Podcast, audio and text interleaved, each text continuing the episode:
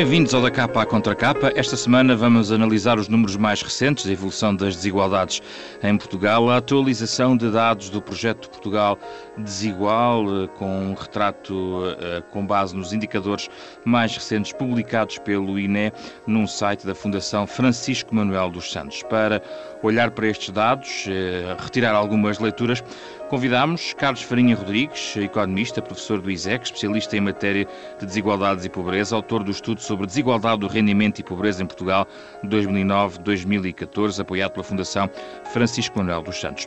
Para falar connosco também nesta edição do Da Capa à Contra Capa, Graça Franco, jornalista, especialista em assuntos económicos e diretora de informação da Renascença, nestes 30 minutos desta parceria semanal com a Fundação Francisco Manuel dos Santos.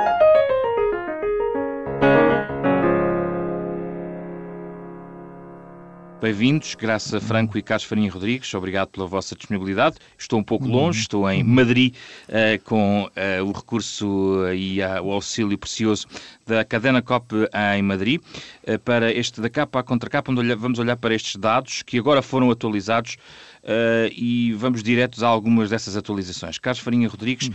o desemprego é uma enfim, é um fator essencial para garantir rendimento às famílias, neste caso o emprego.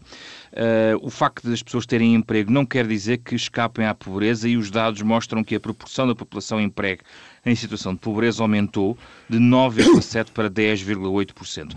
Significa então, professor, que não basta trabalhar para deixar de ser pobre? Muito boa tarde. Uh, de facto, esse é uma das principais constatações que uh, o site Portugal Desigual apresenta este ano. Uh, vale a pena referir que num quadro em que a maioria dos indicadores de pobreza e desigualdade registam uh, melhorias expressivas, no fundo, uh, confirmando uma tendência que vem desde 2015, 2014, 2015, nós temos alguns fatores de preocupação adicional que estes, estes novos dados revelam e esse é um deles. Uh, eu considero que um dos aspectos mais gravosos em termos da nossa situação social, é, no fundo, alguma desvalorização do fator trabalho que leva a que, em muitas famílias, eh, o ter emprego não é suficiente para escapar à situação de pobreza. É, no entanto, necessário olhar um pouco para estes valores com algum cuidado. Uh, na medida em que nós estamos a conjugar aqui dois aspectos diferentes. O estar emprego ou não é uma característica individual. Enquanto que o ser pobre depende da família que nós estamos inseridos. Uh, e, portanto, duas pessoas exatamente com o mesmo salário, uma pode ser pobre ou não, depende da família em que está. Para além destes cuidados que há a ter com estes indicadores, não deixa de ser um fator extremamente grave, na minha opinião, uh, que Portugal tenha uma percentagem tão elevada do working poor é algo que se tem mantido, agora aumentou ligeiramente, mas significa que, no fundo, nós continuamos a ter uma economia em muitos setores dominada por fracos salários, por baixos salários, e uh, as medidas que têm sido tomadas até ao momento, nomeadamente o acréscimo do salário mínimo, claramente não é suficiente para que o trabalho confira uma dignidade à pessoa humana e lhe permita escapar das situações de pobreza. Graças este dado cruza-se com uh, o debate que temos vindo a ter sobre a questão das remunerações em Portugal. Apesar do aumento do salário mínimo, a questão tem a ver com a aproximação ao salário médio, ou seja, de facto ganha-se em média pouco em Portugal. É verdade, e a pobreza é sempre uma, um, digamos, um indicador relativo, ou seja, é-se pobre em relação a. E neste caso, é-se pobre se se tiver menos de 60% daquele salário acima do qual está 50% da população e abaixo do qual estão os outros 50% da população. Portanto, em relação àquilo que é o salário mediano. De qualquer forma, essa linha de pobreza está traçada hoje num nível muito próximo do salário mínimo nacional. E, portanto, há ali, uh, digamos que agora mais 150 uh, eh, euros em relação àquilo que é a linha de pobreza e a, faça uma pessoa que ganha o salário mínimo, mas isso significa que há um mundo inteiro de há mais de um quarto da população que está uh, abaixo de uma linha que relativamente àquilo que é a riqueza mediana em Portugal é pobre. Eu lembro-me que nos anos 90, quando estava a visitar os Estados Unidos, em Miami, visitei com uns médicos uh, um, um, núcleo de sem-abrigos que vivia debaixo da ponte. E a certa altura perguntei ao médico que nos acompanhava uh, o que é que significava um fato completo que estava pendurado num cabide, uh, num prego debaixo de um, da ponte, portanto, num, num dos pilares da ponte. E ele respondeu-me: uh, significa que na América, uh, mesmo quem vai trabalhar todos os dias, e aquele é o fato de trabalho de um destes sem-abrigo, a pessoa pode viver debaixo da ponte. E eu, na altura, comentei: ai que bom que é ser europeia. Ou seja, ai que bom que é uh, gozar de um Estado social que, em princípio, nos garante que, se tivermos um emprego. Uh, não seremos pobres assim, ou pelo menos não seremos uh, sem, sem abrigo. Claro que o doutor uh, Farinha Rodrigues já nos disse aqui uh, que isso depende também do enquadramento, ou seja, que não basta olhar se a pessoa trabalha está inserido ou não numa família pobre, e se o agregado familiar for muito grande, per capita, provavelmente aquele dinheiro, sobretudo se for um salário mínimo, não chega para tirar da pobreza uma, uma família, mas em princípio chegará para que a pessoa viva, uh, pelo menos com dignamente. A verdade é que eu gostava aqui também de colocar uma, uma pergunta hum. ao, ao Dr. Farinha Rodrigues, porque um dos números que mais me impressionou aqui não foi tanto o caso dos trabalhadores pobres, porque esse aumenta um bocadinho, não aumenta assim exageradamente, mas aumenta muito a taxa de pobreza entre os desempregados. E, e aí sim há 47% dos desempregados que uh, está uh, abaixo da linha da pobreza e da exclusão social. E, e, isso é que eu também acho que é assim um grande contraste para quem vive num Estado social e que deveria contar, no caso dos empregados, com pelo menos transferências sociais que uh, o retirassem desta desta situação. E isso quer dizer, Graça, e complementando a sua questão, dirigida ao Carlos Farinha Rodrigues, as transferências sociais não são suficientes para acomodar essa situação? Bom, eh, eu acho que esta questão de perceber uh, este valor que é aterrador de quase 50% dos desempregados em situação de pobreza uh, implica, até para responder às várias questões que estão implícitas uh, na forma como colocaram a questão, duas ou três observações. Primeiro, um aspecto que a Graça já referiu e que eu acho que é importante, que é a relatividade destes indicadores. Talvez o aspecto mais saliente destes novos dados publicados pelo INE e que nós, na Fundação Francisco Manuel dos Santos, colocámos no site Desigual, foi que de 2007 para 2018 nós tivemos um aumento de 6% em termos reais na linha de pobreza. O que é que isto significa? Por exemplo, se eu tinha alguém que estava ligeiramente acima da linha de pobreza no inquérito anterior, se a sua situação não mudar, com este aumento da linha de pobreza, ele passa a ser pobre, estatisticamente. Ou seja, este crescimento de 6% em termos reais do, do rendimento mediano e da linha de pobreza torna mais exigente o critério que nós temos para classificar as pessoas como pobres e não pobres. É isso que explica algum dos agravamentos que nós temos. Em segundo lugar, a questão dos desempregados. Quando nós olhamos para um indicador simples como a taxa de pobreza, neste caso dos indivíduos desempregados, há um susto que é imediato, que é real, que é 50% praticamente de desempregados em situação de pobreza. É, no entanto, necessário perceber o seguinte: nos últimos anos, nós tivemos uma redução muito, muito significativa uh, dos níveis de desemprego em Portugal. O que é que isto significa? Que grande parte das pessoas que estavam em situação de, de desemprego passaram a estar noutras situações. Isso significa que o número de pessoas em situação de pobreza que são desempregados estando a aumentar a sua taxa, em termos concretos, significa muito menos gente pobre em situação de desemprego. Porquê? Porque o universo sobre o qual se calcula a taxa é muito menor. Ou seja, nós hoje temos muito menos desempregados pobres que tínhamos há dois ou três anos atrás, mas a taxa é maior. Qual é a leitura que eu faço disto? É que, à medida que a taxa de pobreza, de desemprego se tem vindo a reduzir, no fundo, as pessoas que permanecem em situação de desemprego são aqueles que têm mais resiliência, mais dificuldade em fugir da situação de desemprego. E, portanto, são pessoas cada vez mais vulneráveis. Daí a minha questão sobre e os apoios daí que têm. a questão dos apoios sociais. Possivelmente, em relação a muitos desses casos, a, a solução não passará prioritariamente por uma reinserção de novo no mercado de trabalho, porque muito provavelmente entre essas pessoas que aparecem naqueles 47%, nós temos desempregados de longa duração, pessoas com idade já relativamente avançada. 45, 50 45. e com baixíssimos níveis de qualificação, pelo que a sua reinserção do mercado de trabalho será particularmente difícil, para não dizer quase impossível.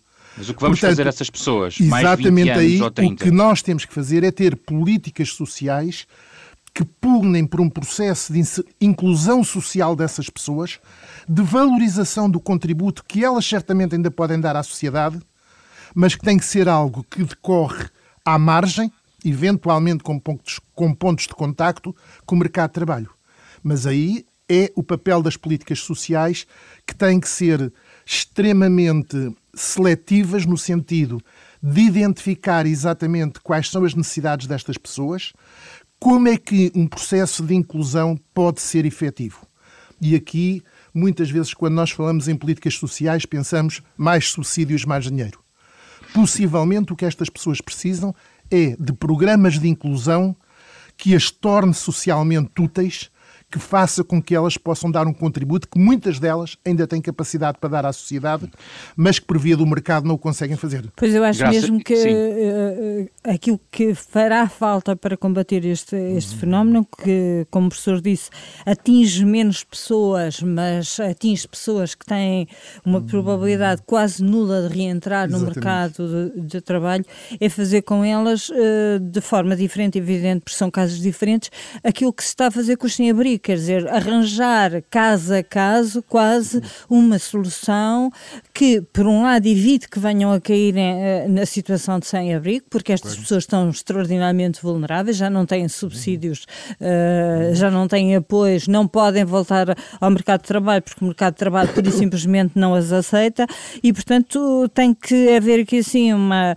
uma digamos, uma análise muito fina dos casos, para que, também eles são menos agora, não é? Portanto, nós estamos a falar já de 500 mil pessoas, como chegámos a falar na altura, no pico da crise, estamos a falar, graças a Deus, muito menos, e, mas que lhes deem os tais trabalhos, que são trabalhos socialmente úteis, eh, mas são, digamos, trabalhos na área pública ou na área, ou na área social, de, exato, na área social, ou na área, olha, quase parcerias público-privadas, no fundo, acho eu. O problema aqui é que o tornar estas pessoas uh, socialmente úteis, reforçando o seu bem-estar e também a sua forma de olhar para a sociedade, uh, tem que ser feito necessariamente por mecanismos que são extra-mercado. O mercado não permite resolver estas situações.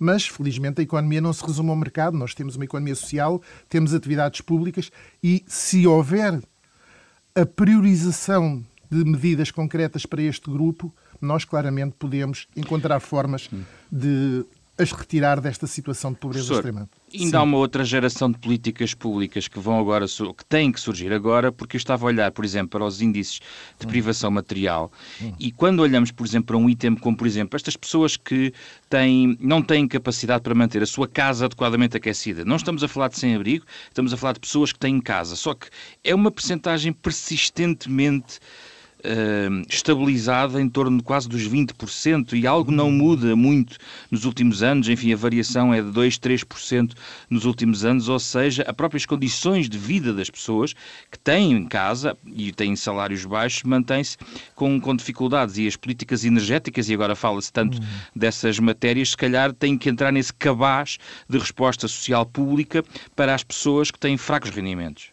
Eu ia só acrescentar que as políticas energéticas que estão no forno, digamos, para sair fresquinhas neste orçamento, são particularmente desastrosas para estas pessoas, porque vai encarecer uh, quem usa mais a eletricidade e, portanto, se as pessoas resolverem aquecer as suas casas, não é, vão gastar mais energia e provavelmente vão pagar mais IVA, ao contrário do que seria suposto. Mas uh, é só mais uma acha para a fogueira. Uh, quando nós olhamos para estes indicadores de privação que têm uma estabilidade maior que os indicadores de pobreza ou de, de, de desigualdade. Porquê? Porque não estão relativamente, uh, diretamente dependentes dos níveis de rendimento. Nós encontramos que há, nestes nove indicadores que o Eurostat usa, uh, questões que têm Uh, na minha opinião, importância diferente. Para mim, não é o mesmo a família não ter capacidade para pagar a renda de casa, o gás e a eletricidade ou não ter capacidade de ter férias. Portanto, nós devemos olhar para estes indicadores com alguma análise crítica. Em relação ao que referiu da pobreza energética, eh, é verdade que nós temos níveis de pobreza energética eh, que são superiores eh, à média europeia, embora dependa muito da forma como nós os medimos. Eu tive a oportunidade de coordenar uma equipa do ISE que fez um estudo sobre pobreza energética para a EDP o ano passado, em que nós analisamos muito claramente as várias formas uh, de medir a pobreza, a chamada pobreza energética, e nós tivemos uma opção que foi, ok, nós vamos utilizar um conceito restrito de pobreza energética, que é as pessoas que são simultaneamente pobres economicamente e que estão em situação de insuficiência em termos energéticos. E, de facto, é assustador uh, a percentagem de famílias que não têm uh, condições de acesso à energia adequadas. Também aqui, o que é que tem sido a resposta tradicional? Tem sido a tarifa social que permite aliviar algumas situações de maior dependência e de maior incapacidade de satisfazer as necessidades energéticas por via de insuficiência de recursos, mas claramente isto só se resolve uh, com medidas que tentem, de forma estrutural, mudar as condições do parque habitacional e proporcionar condições diferentes. Professor, mas seja... o, investimento, o investimento até não é extraordinário. Esse, esse estudo pois não. Uh, de 100 mil alojamentos, não é? Uh, por exemplo, não custaria ao Estado mais de 7 milhões de euros. Sim, o problema é priorizar isso e, de facto, ter medidas, porque nós sabemos que no mercado das questões energéticas há interesses muito grandes envolvidos. E, portanto, muitas vezes opta-se pela via mais fácil, que é através de uma negociação, que, eventualmente sobre os preços, quando o grande desafio é nós mudarmos as condições de habitação e, em alguns casos, e em alguns casos, também promover uma educação para a eficiência energética que é inexistente em muitos casos. Pois, aliás, é, é, um bocadinho triste, que... é um é. bocadinho triste, mas no, no, Portugal de hoje há habitação precária que ainda usa, eh, digamos, fontes de energia das tiradas, as velhas hum. tiradas. E as velhas tiradas o que é que são? É ir captar energia dos postos de iluminação pública, hum. ou seja, roubar energia no sentido hum. clássico do termo eh, e, portanto, não ter contador em casa, etc. E eh, evidentemente, quem vive neste tipo de condições eh, eh, tão precárias não pode aceder à, à, à, tarifa social porque nem sequer tem contador, portanto, não, não paga eletricidade, digamos, mas também não usa a eletricidade que deveria usar e nas condições que deveria usar. E, portanto, há aqui assim um, um fenómeno escondido que é o de nós termos ainda muitos portugueses que vivem uh, em bairros de lata. Nós chamamos bairros de lata, mas mas é verdade que eles existem.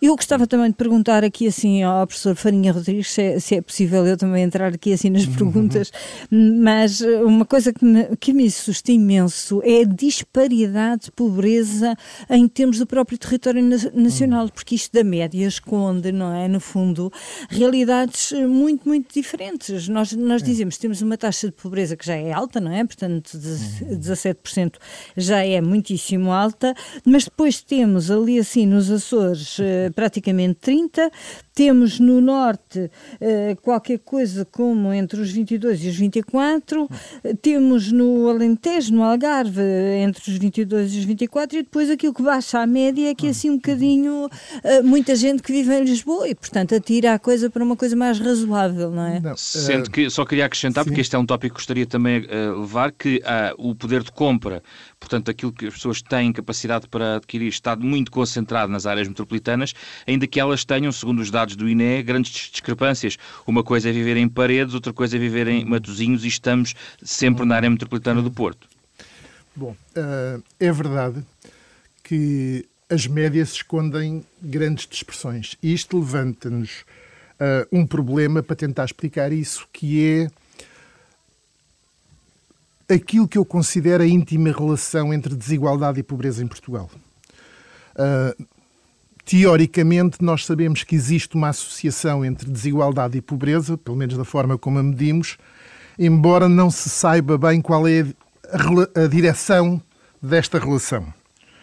Uh, eu pessoalmente estou convencido, aliás, a primeira pessoa a formular isto foi o saudoso Alfredo Bruto da Costa, que em Portugal nós temos os níveis de pobreza que temos porque temos os níveis de desigualdade que temos.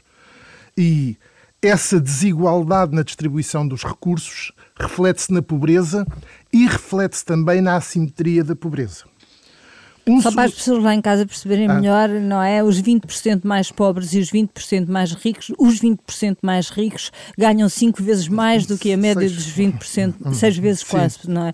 E, e em relação aos 10% mais, mais pobres, essa, essa relação, uh, salvo erro, não tenho aqui o número à frente, mas acho que é quase 9, não é? é 9 vezes. 6. Pronto, portanto, é. para as pessoas perceberem o que é que nós estamos a falar Pronto. quando falamos em desigualdade? Depois, deixe-me dar um outro exemplo que é importante para situarmos uh, esta questão da diferença regional.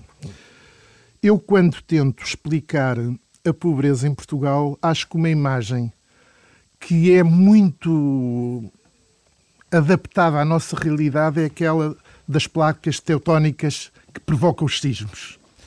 As placas teutónicas são placas uh, da crosta terrestre que se sobrepõem e se chocam muitas vezes. Ora, o que é que acontece com a pobreza? O que acontece com a pobreza foi que em Portugal nós tínhamos nos anos 50, nos anos 60, uma pobreza tradicional muito rural que era extremamente gravosa. A partir dos anos 70, 80, surgem novas formas de pobreza, uh, mais ligadas às zonas urbanas, mais ligadas ao funcionamento das cidades, etc. E de alguma forma, a emergência desta nova forma de pobreza surge quando nós ainda não tínhamos resolvido a anterior. E, portanto, nós temos esta sobreposição de pobrezas, de diferentes. pobrezas diferentes que muitas vezes coexistem no mesmo sítio e que tornam difícil as políticas públicas, porque a forma de combater uma é diferente da forma de combater outra. Por outro lado, e agora respondendo diretamente à questão destas diferenças, na medida em que a forma como nós medimos a pobreza é relativa, o que é que isso significa? Que quando nós olhamos, por exemplo, para a região autónoma dos Açores, que tem a taxa de pobreza maior a nível nacional. Bom, o que acontece na região autónoma dos Açores é que o rendimento médio é cerca de 80% do rendimento médio nacional. Ou seja, nós temos uma deslocação para baixo dos rendimentos nessa região que faz com que mais pessoas estejam abaixo de uma linha de pobreza definida nacionalmente. Para juntar a isto, a região dos Açores é também a região mais desigual. E, portanto, é mais uma vez esta combinação de baixos rendimentos médios e medianos, nomeadamente nos arquipélagos dos Açores e da Madeira, com níveis superiores de desigualdade, que explica este maior nível de pobreza quando nós temos como referencial a linha de pobreza nacional. Uh, Ou seja, não significa que aquelas pessoas sejam efetivamente mais pobres no sentido de viverem com piores condições de vida? Significa que, face à comparação com o todo nacional, elas vivem com menores rendimentos e com mais dificuldades. Uh, eu penso que também aí é necessário ações muito concretas, pelo menos no caso do Governo Regional dos Açores, essa preocupação existe. O Governo Regional dos Açores tem, desde eh, há dois anos, eh, uma estratégia global eh, de combate à pobreza no arquipélago dos Açores, que está a tentar ir às raízes, aos determinantes da pobreza.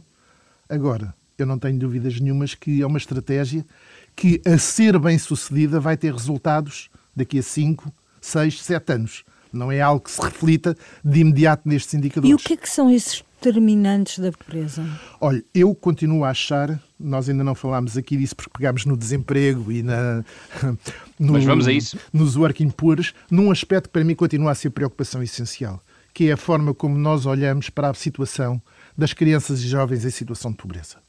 Se me perguntar para mim, olhando para estes dados, qual é que continua a ser o elemento mais preocupante, eu não tenho dúvidas nenhumas que apesar de nós termos conseguido reduzir a proporção de crianças em situação de pobreza, que aumentou imenso durante a crise uh, nos últimos anos, ainda há muito a fazer. Nós olhamos para a tipologia das famílias e vemos que, claramente, são as famílias alargadas com crianças as mais vulneráveis à situação de pobreza.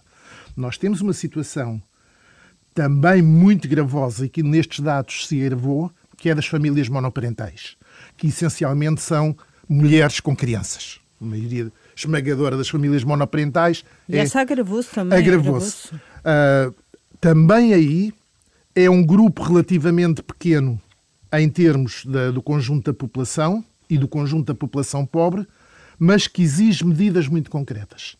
Agora, nós precisamos de continuar a ter estratégias para tirar as crianças da situação de pobreza. Professor, porquê é que divergiu, porquê é que, porquê é que os, os, números divergem a partir de 2012 em relação aos índices da pobreza nas crianças e nos idosos, quando era uma linha que até mais ou menos 2012 vinha mais ou menos acompanhada e há uma divergência em 2013, 2014, apenas é. e só a crise?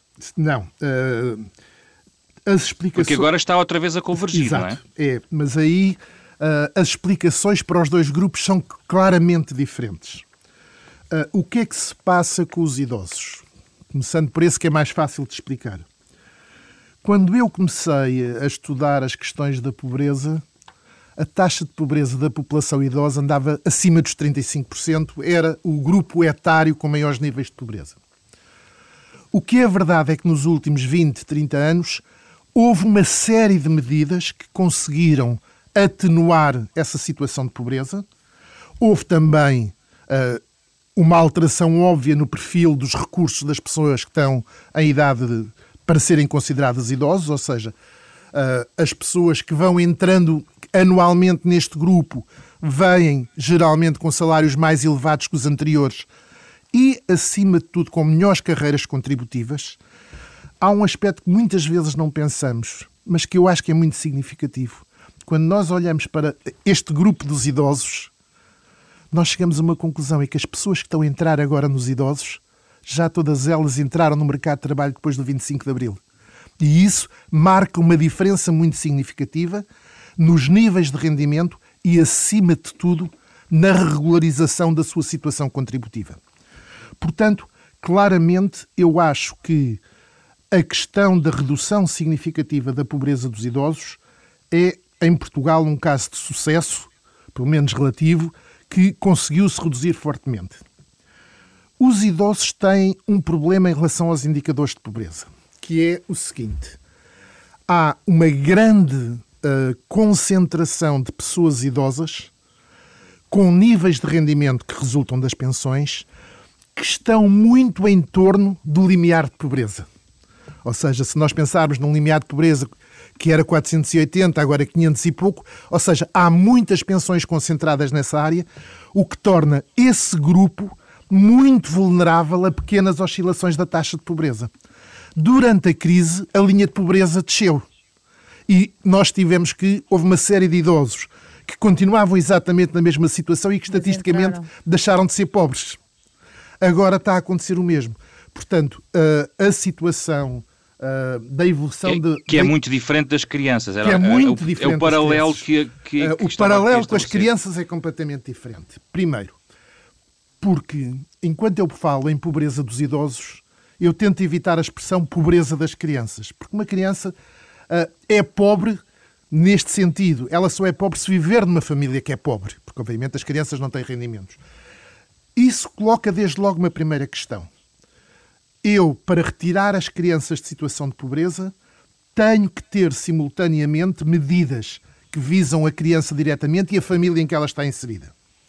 Segundo, na minha opinião, a questão de nós retirarmos as, as, crianças e os jovens da situação de pobreza não é só uma questão de recursos monetários. Implica uma ação concertada ao nível dos recursos monetários, se quiser ao nível de subsídios, mas essencialmente medidas a nível do sistema de saúde, a nível do sistema de ensino. E aí, claramente, eu acho que o nosso país tem tido um insucesso quase completo em delinear políticas com este objetivo.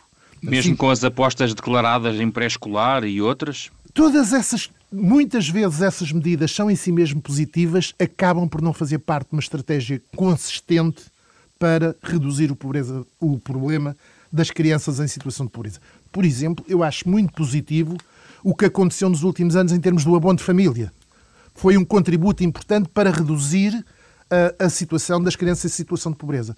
Agora, falta-nos uma visão declara, uh, integrada, falta-nos perceber que reduzir a situação de precariedade destas crianças é o instrumento fundamental para quebrar o ciclo de retransmissão intergeracional de pobreza, para impedir que estas medidas se vão reproduzir ao longo de gerações. Graça, o que é curioso é que esta declaração de Carlos Farinha Rodrigues, que estamos aqui a ouvir agora, foi, aliás, a mesma nota há dois anos, na entrevista que a Graça fez, exatamente há dois anos, para a Renascença e para o Jornal Público, sobre a questão de, das crianças, ou seja, é o mesmo foco que se mantém.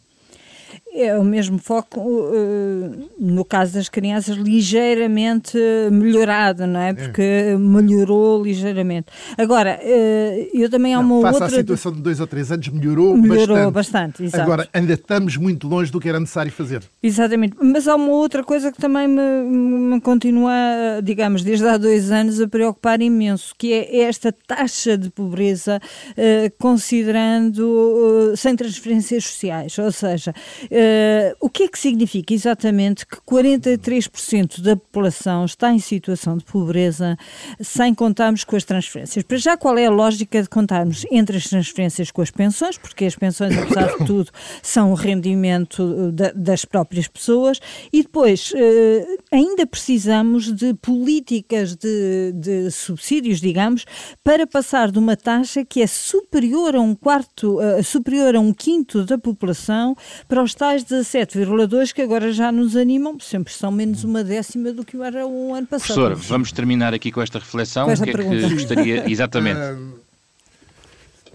eu pessoalmente acho que este indicador é muito dúbio, porque é assim.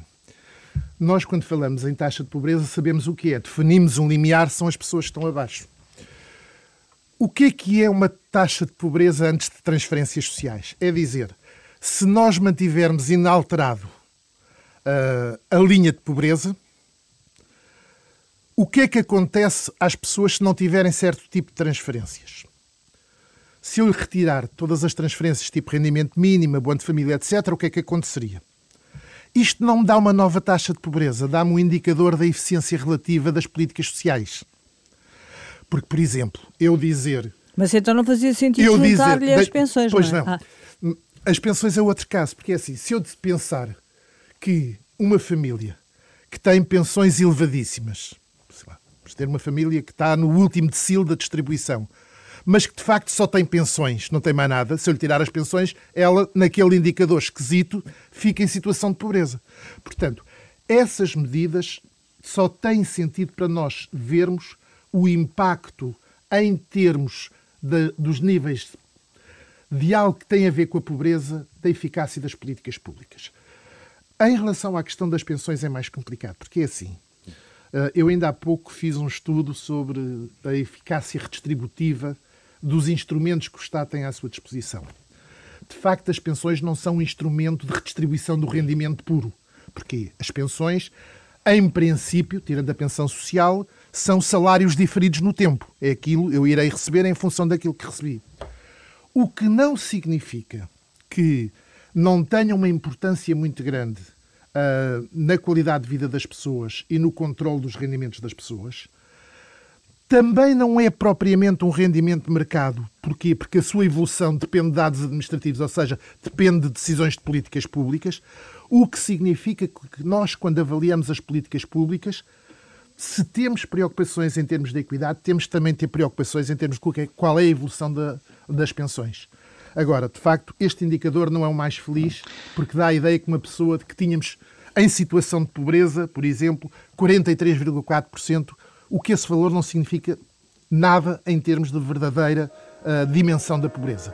Dá-me um indicador que... da eficiência. Temos que terminar o programa, a reflexão de Carlos Farinha Rodrigues e Graça Franco, nesta parceria da Renascença com a Fundação Francisco Manuel dos Santos. Termino eh, pedindo a ambos alguma sugestão adicional de leitura ou de consulta de dados sobre esta matéria. Graça, eh, professor? Quem começa? Eu, sugiro uh, o site da Pordata, da Fundação Francisco Manuel dos não é Santos. É não é da Pordata, bom, mas é aquele site que se chama Portugal Desigual e que está uh, associado à Fundação Francisco Manuel dos Santos. Uh, pode-se navegar por lá, pode-se encontrar dados muito interessantes, pode-se saber inclusivamente em relação à sua própria situação, se, se é pobre, se não é pobre, quem é que é pobre como nós, em que percentagem uh, ou em que porcentagem nós estamos nos ricos e também isso vale a pena pensar uh, e, e é, é, é, inesgotável. Eu tive hum. dois dias a, a fazer contas uh, no é site um, e, é portanto, um site é, portugaldesigual.ffms.pt Exatamente professor Carlos Bom, Farinha Rodrigues. Eu também ia propor o site Portugal Agora Desigual. Uh, Deixe-me só fazer eh, uma explicação adicional. Esse site é um site da Fundação, de que eu sou o coordenador. É, no fundo, uma continuidade de dois estudos que eu fiz para a Fundação Francisco Manuel dos Santos. É pena que não está lá a comentá-lo. Isso é que não, não, não temos não. a voz do professor. Todos, está só aqui, temos está aqui. Os, os bocadinhos. Todos os textos, todos os, os textos do site são feitos é? por mim. Mas depois uh, não comenta os resultados. Esse é o primeiro. Está aqui, está aqui a comentar. Pronto.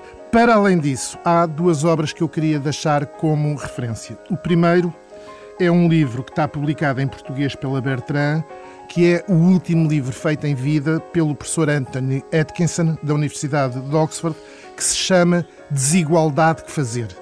É, na minha opinião, um livro essencial para nós percebermos o problema das desigualdades e da pobreza nas sociedades mais desenvolvidas. A segunda referência que eu deixo é um texto publicado uh, pela Fundação Carlos Gulbenkian, uh, do grupo Economia e Sociedade, que era até recentemente dirigido pela professora Manela Silva. É um texto que é uma coletânea de textos e de reflexões que se chama Economia e Sociedade Pensar o Futuro.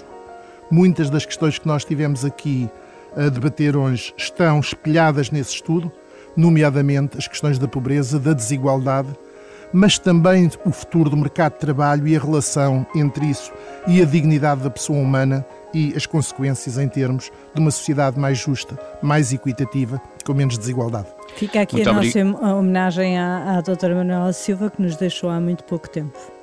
Muito obrigado, Caraça Franco, Carlos Farinha Rodrigues. Foi o debate em torno destes dados novos do projeto Portugal eh, Desigual, nesta parceria semanal da Renascença com a Fundação Francisco Manuel dos Santos. O da capa à contra capa pode ser ouvido ao sábado de manhã, mas também pode ser escutado de novo em podcast, nas plataformas digitais habituais e em rr.sap.pt. Foi uma edição esta semana com Rui Glória, André Peralta, Ana Marta Domingos e José Pedro Frazão, com a preciosa uh, colaboração uh, cortesia técnica da Cadena COP em Madrid. Regressamos na próxima semana com outro tema.